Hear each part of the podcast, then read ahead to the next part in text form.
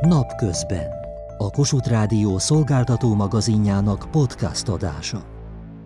23 éves koromba elmentem az orvoshoz, és mondtam neki, magas a vérnyomásom. Ő meg mondta, hogy honnan tudom, de hát mondtam neki, nagyon könnyen tudom, mert szét akar menni a fejem, és akkor na, nézzük meg, megmérte, húha, ez tényleg magas. És mondtam neki, hála jó Istennek, én érzem, van egy-két ismerősöm, aki nem érzi akár 200-220 a vérnyomása, bennek órázba, és ott fogják őket, és akkor mondják, hogy, hogy nem érezte ezt, mondják, nem. Nekem van egy ilyen szerencsém, hála jó Istennek, hogy már 140 fölötti vérnyomást mutatja, jelzi a fejem. Hol szokott ilyenkor fájni a feje? Halánték, hátsó résznél ott szoktam érezni ezt a nyomást, de nagyon könnyen felismerhető, mert elég jellegzetes ez a fájdalom. Amikor először magas vérnyomást mértek, emlékszik rá, hogy ez mennyi volt? Hát ilyen 140 fölött volt, az biztos, talán még 150 is volt. Minél fiatalabb voltam, annál előbb éreztem a magas vérnyomást, tehát most már 140-nél még talán nem érzem, és a fölött érzem. Befolyásolja az, hogy mennyit mozgott, mennyit aludt, mit evett, vagy az időjárás? Erre még nem jöttem én se rá. Az időjárásra próbálom fogni, de vannak olyan pillanataim, hogy talán talán a kialvatlanság,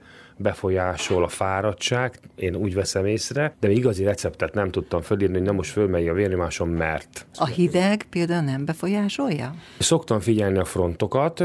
Először meg voltam győződve, hogy nekem meleg frontra van ilyen hatással a vérnyomásomra, hogy felmegy. Aztán most már úgy veszem észre, hogy a hideg frontra is. Az, hogy mennyit iszik egy nap, az befolyásolja? Azt nem vettem észre. Most a feleségem erőlteti, hogy legalább két-két és fél liter vizet ígyunk meg, de nem veszem észre, hogy attól lemenne a vérnyomásom. Gyógyszert szed a vérnyomására? Igen, már a kezdetek kezdetén az volt a megoldás, a doktor úr rögtön felírta a gyógyszert. Talán ott volt egy kicsit elkapkodva szerintem, az okokat kellett volna megnézni, hogy miért. Akkor volt nálunk kicsi a gyerek, nagyon sokat dolgoztunk a cégnél, GMK-ztunk, és akkor az éjszakai nem alvás, a gyerek sírása miatt, és akkor rögtön vérnyomás csökkentőhöz nyúltunk. Talán itt kellett volna rendezni a sorokat, és akkor nem lett volna ilyen. Mikor jelentkezett először önnél magas vérnyomás? Amikor kamaszkorban lépett a fiam, én egy nagyon nyugodt és kiegyensúlyozott és boldog ember vagyok. Kivéve egy-egy pofavágás és egy olyan visszaszólás, hogy én magam csodálkozva nézem magam, hogy két másodperc alatt vagyok százon, Mire elértük a nyolcadikat, a férjemtől megkaptam a legmagasabb vérnyomást elérő anyuka díját, de most már egyetemen van a gyerek, talán a vérnyomáson is csökkenni fog. Tehát akkor ez egy ilyen stressz alapú vérnyomás? Stressz és szorongás. Tehát amikor látod, hogy a gyereked olyan dolgokat fog csinálni, aminek nem lesz jó a végkimenetele, például ne tedd kisfiam a pénztárcádat a farzsebedbe, de 102 ezerszer. És mondjuk már harmadszor vagy negyedszerre hagyja el a pénztárcáját, így az emberbe el tud pattanni valami. Tehát ez azt jelenti, hogy csak időnként magas a vérnyomása, tehát nem állandóan? Szerintem nálunk azért genetikai hajlam is volt, apukámnak is magas volt a vérnyomása, én ezért nagyon is oda kell, hogy figyeljek erre. Igyekszem tornázni, szedem a gyógyszert, amit a, a körzeti orvos felírt, de azért, hogyha az ügymenetben fennakadás van, akkor érezhető, hogy van mondjuk 180-nas kiugrás is, aminek azért nem örülök. Milyen tünetekkel jelentkezik ez a nagyon magas kiugró vérnyomás? Mivel a gyógyszer beállít egy alapvérnyomást, ezért már a 140-et megérzi az ember, akkor olyan, mintha egy kávés csésze alátét lenne a fejeden. Tehát egy tök érdekes érzés. Akkor tudom, hogy kicsit kimentünk a komfortzónából, de amikor 180-as kiugrás van, azt nem érzem. Onnan tudom, hogy nagyon ideges vagyok. Akkor megmérem mérem a vérnyomásomat, és látom az eredményt. Azon túl, hogy stressz, meg szorongás, meg aggódás, van-e, ami más befolyásolja ezt a vérnyomás ingadozást? Szerintem mindenképpen a vese állapota. Tehát észreveszem, hogyha a vendégségben voltunk, és kicsit több mogyorót teszek, sós mogyorót. Ha odafigyelek arra, hogy mit eszem, és mennyit iszom, akkor egészen jól vagyok. És hogy megfelelő mennyiséget aludjak, akkor szerintem ez egészen jó is lehet a sportolás megtartása mellett. Benkő Andrea interjúját hallották. A vonalban itt van velünk Járai Zoltán professzor, a Magyar Hipertónia Társaság elnöke. Jó napot kívánok! Jó napot kívánok, köszöntöm a hallgatókat is. Aki észrevesz bármit, az mit vesz észre? Hát az a probléma, hogy nagyon sok ember nem vesz észre, és ez a fő gond a magas vérnyomás betegséggel. Vannak nem jellegzetes tünetei a hipertóniának, van, aki arra panaszkodik, ahogy elhangzott az interjúkban is, hogy fejfájás, olyan abroncsérzés a fejben, esetleg szédülés, melkasi panaszok lehetnek de ezek nem nagyon jellemzőek, és sajnos csak a betegek kis hányadában jelentkezik, úgyhogy magas vérnyomást azt nem a tünetek alapján kell felismerni, hanem szűrések útján. Magyarul megmérem otthon. Ez a szűrés, vagy más ért szűrés alatt? Nem, ezt értem. Tehát a vérnyomás mérés az rendkívül fontos. Mondok néhány adatot, ha lehetséges. Magyarországon a felnőtt lakosság 35-40 százaléka tehető hipertóniás. Ez azt jelenti, hogy ez egy rendkívül gyakori betegség Magyarországon, és ez azért nagy jelentőségű, mert a szív- és érrendszeri betegségek eh, nagyon gyakoriak hazánkban, a halálozásnak a fő okai, és a hipertónia, magas vérnyomás az a szív- és érrendszeri betegségeknek a legfontosabb rizikófaktorai módon. Európai Uniós viszonylatban dobogós helyen vagyunk a hipertónia gyakoriságát illetően. Ez számosokra vezethető vissza, de ezért nagyon nagy probléma. És vannak felmérések arra vonatkozóan, hogy hány ember van olyan, aki nem tud a magas vérnyomásról. Ez Magyarországon közel egy millió ember lehet. Tehát ezt mondom, hogy ezért nagyon fontos az, hogy otthon megmérjük a vérnyomást. Egyébként ez egy világszerte nagy probléma. Ugye ma van a hipertónia világnapja, és a Nemzetközi Hipertónia Társaság pont ezt mondta szlogenként, hogy mérjük meg a vérnyomást otthon, vigyük le a normális értékre, és ezáltal éljünk tovább. Ez a szlogenje az idei hipertónia világnapnak. Az első az, hogy meg kell mérni a vérnyomást. Mennyi a normális érték? Ha otthon mérjük a vérnyomást, az otthoni értékek átlaga nem szabad, hogy meghaladja 135 per 85 higany millimétert. Nagyon fontos, hogy megfelelő módon mérjük a vérnyomást. Erre vonatkozóan például a Magyar Hipertonia Társaságnak a laikus honlapján meg lehet találni a, a módszert, hogy hogyan kell megmérni. Mondjon erről a... néhány szempontot, hogyan kell megmérni. Először is ülőhelyzetben kell, úgy, hogy a hát meg legyen támasztva, mindkét lába a földön kell, hogy legyen, tehát hogy megtámasztva legyen. Nagyon fontos, hogy az alkar az asztalon pihenjen, és ha lehet, akkor validált felkari automata vérnyomásmérőt használjunk, ez a legalkalmasabb az otthoni monitorozásra. Miközben az Nagyon a kezem, amelyiken mérem, az asztalon pihen. Így van, uh-huh. így van. És ami fontos még, hogy a mérés előtt legalább 5 perc ülés kell, tehát az fontos, hogy pihent állapotban történjen az ülés, és fél órával a, a vérnyomásmérés előtt nem szabad kávét fogyasztani, alkoholt, illetve dohányozni. Hányszor kéne ezt nekem mérnem naponta? Nem kell túlzásokba esni. Mi azt szoktuk javasolni, hogy időszakokat szemeljünk ki, tehát mondjuk egy hetes periódust, és egy hét alatt mondjuk mérjük meg reggel kétszer, este kétszer. A, bocsánat, a kétszer a... között mennyi idő teljen el? A reggel kétszer között. Rögtön, rögtön egymás reggel, után. Váltott egymás karon, után vagy ugyanazon a karon? Nem, ugyanazon a karon. Első alkalommal érdemes megmérni mind a két karon, és onnantól kezdve azon kell mérni, amelyik a magasabb értéket mutatja, mert ez a valós. Tehát, hogyha megmérjük a jobb karon, bal karon, a bal karon a magasabb, általában a jobb karon szokott a magasabb lenni, de ha a bal karon a magasabb, akkor onnantól kezdve a bal karon mérjük, egymás után kétszer, és ezeknek a mért értékének az átlagát kell venni. Hogyha ez 135 per 85 fölött van is, tehát hogy az első érték vagy a második érték 135 az első érték 135 fölött van, a második érték 85 fölött van, akkor az hipertóniának minősül, mindenképpen akkor kezelőorvos fel kell keresni. Azért mérjem kétszer, mert egy mérés nem mérés? Egyrészt így van, másrészt pedig azt azért néha lehet tapasztalni, hogy mérések között is jelentős különbség lehet. Van, aki mondjuk izgur egy vérnyomásméréstől, a felkészülés miatt, stb. Érdemes megmérni kétszer, és ha egyébként nagyon nagy különbség van, akkor az irányelvek azt mondják, hogy akkor egy harmadik mérést is kell csinálni utána, és a másodiknak és a harmadiknak az átlagát kell venni. Ha én izgulok, akkor három perccel később nem fogok izgulni? Hát az a, az a stressz, fehérköpeny hipertóniának hívják, ezt már jól ismert. Igen, de hát ha azt otthon csinálom, akkor ott még fehérköpeny sincs, de lehet, hogy mégis izgulok. De, de így van, pontosan. Tehát az izgulás azért az le, lezajlik egy pár perc alatt, és akkor ez legalább az a faktor, ez ki küszöbölésre kerül.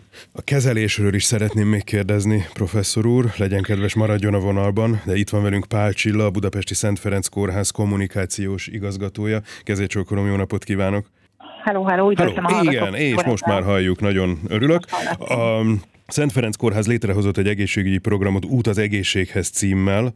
kardiotanösvényeket alakítanak ki, vagy illetve hát alakítottak ki.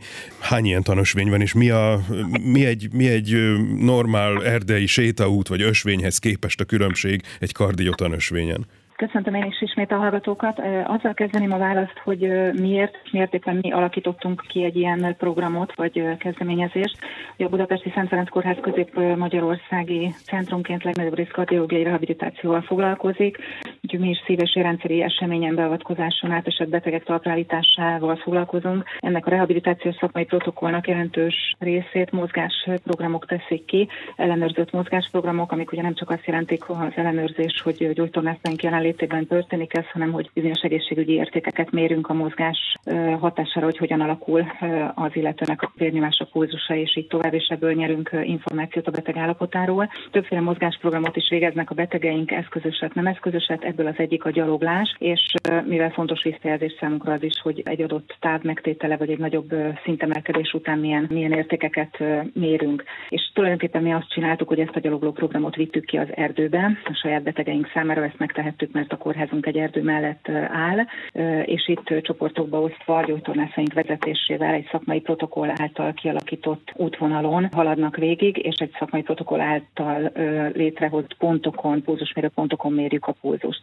Ez ugye a betegeink számára a rehabilitációnak a része, de az volt a célunk, hogy ne várjuk meg, amíg az emberek betegként ismerik meg ezt a programot, mert akkor ez már nekik a gyógyulásuk része, hanem segítsük, tetjük lehetővé a lakosság számára, hogy akár önállóan, vagy akár egyébként gyógytornászaink által vezetett lakossági programként önellenőrzésre tudják használni ezt a programot, ezzel kiszűrve adott esetben valamilyen, valamilyen betegséget, magas félnyomás betegséget, szíves rendszerek, bármilyen érintettséget. És ezért tulajdonképpen felruháztuk a tanösvényt minden olyan eszközzel, ami segít a lakosságnak, hogy tulajdonképpen nélkülünk is tudja értelmezni, hogy mi ott a feladat, és ezt okosan végig tudja egyedül is csinálni. Ehhez mi táblákat, ismertető táblákat és pulzusmérő táblákat helyeztünk ki az erdőben, valamint a fára jeleket festettünk, hogy lehessen követni, hogy merre megy az út. Egyébként több hosszúságú szakaszból is lehet választani, pont azért, mert nem tudhatjuk, hogy az adott lakos milyen életkorú, milyen egészségi állapotban van. Tehát próbáltuk ezt olyanra megcsinálni, hogy mindenkinek hasznos legyen, és mi emellé biztosítunk egy kis túralapot, amire a pulzus értékeiket felírhatják egy általunk jelzett táblázatból, hogy mi pontosan tudjuk, hogy amit odaírtak, azt ő hol mérte, és melyik ponton volt annyi a pulzusa. Ennek a programnak tulajdonképpen az a lényege, hogy ezt a kitöltött túralapot a túra végén le lehet adni, és ezt mi kielemezzük, és hogyha kockázatot látunk a, leírtakban, vagy a leírtak alapján, akkor jelzünk az illetőnek a szintén a túralapon által megadott elérhetőségem. Egyebekben egyébként ez a túralap anonim, tehát személyes adatokat nem kérünk, az elérhetőségen kívül csak a pulzus értékeket kell feljegyeznie, és még néhány egészségére vonatkozó kérdésre kell válaszolnia, hiszen ugye mi úgy elemezzük ki ezeket az értékeket, hogy nem tudjuk, kiről van szó, ezért néhány olyan dolgot, mint életkor nem, cukorbetegség, dohányzás, infarktus, egy-két ilyen dolgot még megkérdezünk, és ezt képe lehet pipálni ezen a túralapon. Tehát összességében ezzel a lakosságnak felajánló programmal bizonyos szíves rendszeri betegségeket, kardiológiai kockázatot tudunk kiszűrni, ami így összességében segít a megelőzésben. Tehát akkor a tanösvény az inkább a diagnózis eszköze, és nem a gyógyítás eszköze? Hát tulajdonképpen, amit a lakosságnak létrehoztunk, ugye, mint mondtam, amikor a betegeinket visszük ki, ott már mi benne vagyunk egy folyamatban a betegekkel, az ő gyógyításuk uh-huh. folyamatában, tehát ott nyilván egy másik szituáció van. A lakosság számára ezt megelőző, kiszűrő jelleggel találtuk ki, és egy, egy picit, ha ezt is elmondhatom, ugye látjuk sokszor azt, hogy az emberek nem szívesen mennek orvoshoz, megvárják a félelem vagy másokból, megvárják azt, hogy már tényleg olyan tünetük van, amikor már nem megkerülhető, hogy orvoshoz menjenek, és ez egy olyan kíméletes módja az önellenőrzésnek, a információhoz jutásnak, amihez nem kell bejelentkezni egy orvosi vizsgálatra, nem kell bemenni egy kórházba, hanem tulajdonképpen egy úgymond szabadidős program keretében én mégiscsak többet tud ez a tanösvény, mint csak elmenni túrázni, mert ha ezt végigcsinálja az ember és a túralapon kitölti, és megáll a tábláknál is azt teszi, amit ott a táblákon mi kérünk, hogy tegyen, és ezt leadja nekünk, akkor minden esetre jut egy visszajelzés helyzetszíve állapotáról, ami ahhoz már lehet egy ahhoz vezető út, hogyha mi erre egy olyan visszajelzést adunk, hogy mi látunk egy kockázatot, javasoljuk, hogy keresse fel kardiológusát, akkor ezzel már azért mi is tettünk egy lépést afelé, hogy ő, ő egészségtudatosabban egy döntéshelyzetbe kerüljön, de természetesen a döntés még akkor is az ő kezében van, hogy elmegy ezzel orvoshoz. Köszönöm szépen, Pál Csilla, a Budapesti Szent Ferenc Kórház kommunikációs igazgatója volt a vendégünk, és továbbra is itt van velünk a vonalban Járai Zoltán professzor, a Magyar Hipertónia Társaság elnöke. Érkeznek közben SMS-ek is, azt azt írja hallgatónk, hogy ébredéstől délután ötig normálisak az értékeim, estére meg nagyon felmegy. Mi lehet az oka? Hát ez minden betegnél különböző, és ezt így nagyon nehéz megmondani. Nyilvánvalóan ilyen esetekben érdemes egy ambulás vérnyomás monitorozást csinálni, amely segíti meghatározni azt, hogy pontosan hol vannak a emelkedett értékek, és annak megfelelően lehet illeszteni a kezelést és terápiát. Szóval én azt javaslom mindenképpen, hogy a kezelőorvoshoz forduljon, aki a részleteket meg tudja nézni és elemezni. Aztán többen panaszkodnak arra, hogy az a vérnyomásmérési módszer, amit ön az előbb ismertetett, egészségügyi intézményben, mintha nem egészen így történne. Azt írja hallgatónk, hogy orvosi rendelőben, kórházban soha nem tartották be a vérnyomásmérés felsorolt szabályait, ez az öt perc, meg üljek, meg legyek nyugodtan. Más hallgatónk azt írja, orvosi rendelőben állva, lógó karomon mértek 204-es vérnyomást műtét előtt. Így van, ezért nagyon fontos az otthoni vérnyomásmérés. Tudjuk, hogy milyen helyzetben vannak a szakrendelők, kórházak, milyen sok beteget kell ellátni. Nyilvánvalóan itt idő probléma is van, ezért nagyon fontos, hogy otthon a betegek, akiknek, akik tudnak időt szállni erre, megfelelően mérjék meg a vérnyomást, mert az fogja jól reprezentálni az ő vérnyomásukat. Mit tudok én tenni, és mikor kell orvoshoz fordulni? Talán erről érdemes még beszélnünk. Ugye a hallgatónk például azt írja, hogy több évtizedes kísérletezés eredménye a cukor és a fehérliszt elhagyása, csökkentése segített, és nem kellett több gyógyszert bevennem. Hol van az a határ a, a mérési pontokban, vagy a mérési értékekben, amikor azt lehet mondani, hogy ez életmódváltás, és hol van az a pont, amikor pedig érdemes orvoshoz fordulni. Igen, tehát ez nagyon fontos, és az előző beszélgetéshez is egy kicsit visszacsatolnék. Tehát az életmód az alapvető, az életmódváltás az alapvető, hogyha olyan pontjaink vannak az életmódunkban, amelyek befolyásolhatók és jó irányba fogják befolyásolni a vérnyomásunkat. Ilyen a mozgás, tehát ami, ami itt elhangzott, a, ez a túra, ez nem csak egyébként diagnózis szempontjából jó, hanem hogy ön kérdezte, ez egyúttal gyógyító tevékenység is, hiszen a fizikai aktivitás az egyértelműen jótékony hatású a vérnyomásra. Mi például, mint Magyar Hipertonia Társaság, összefogtunk a Cukorbeteg Egyesetek Országos Szövetségével. Most május 20-án lesz a Botra felkampány, ahol cukorbetegek és hipertóniások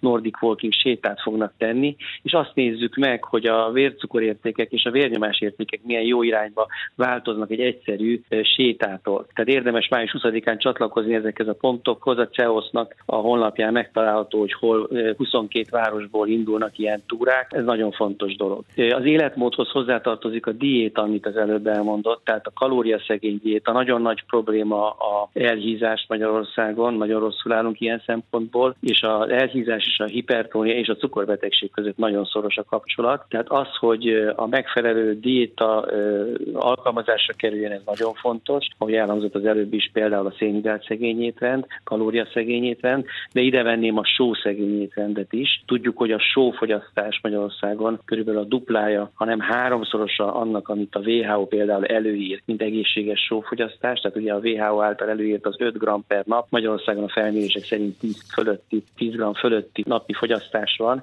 Ez biztosan emeli a vérnyomást, ez is csökkenthető illetve hát nagyon fontos még az egészséges életmód szempontjából a dohányzás elhagyás, hiszen a dohányzás is emeli a vérnyomást.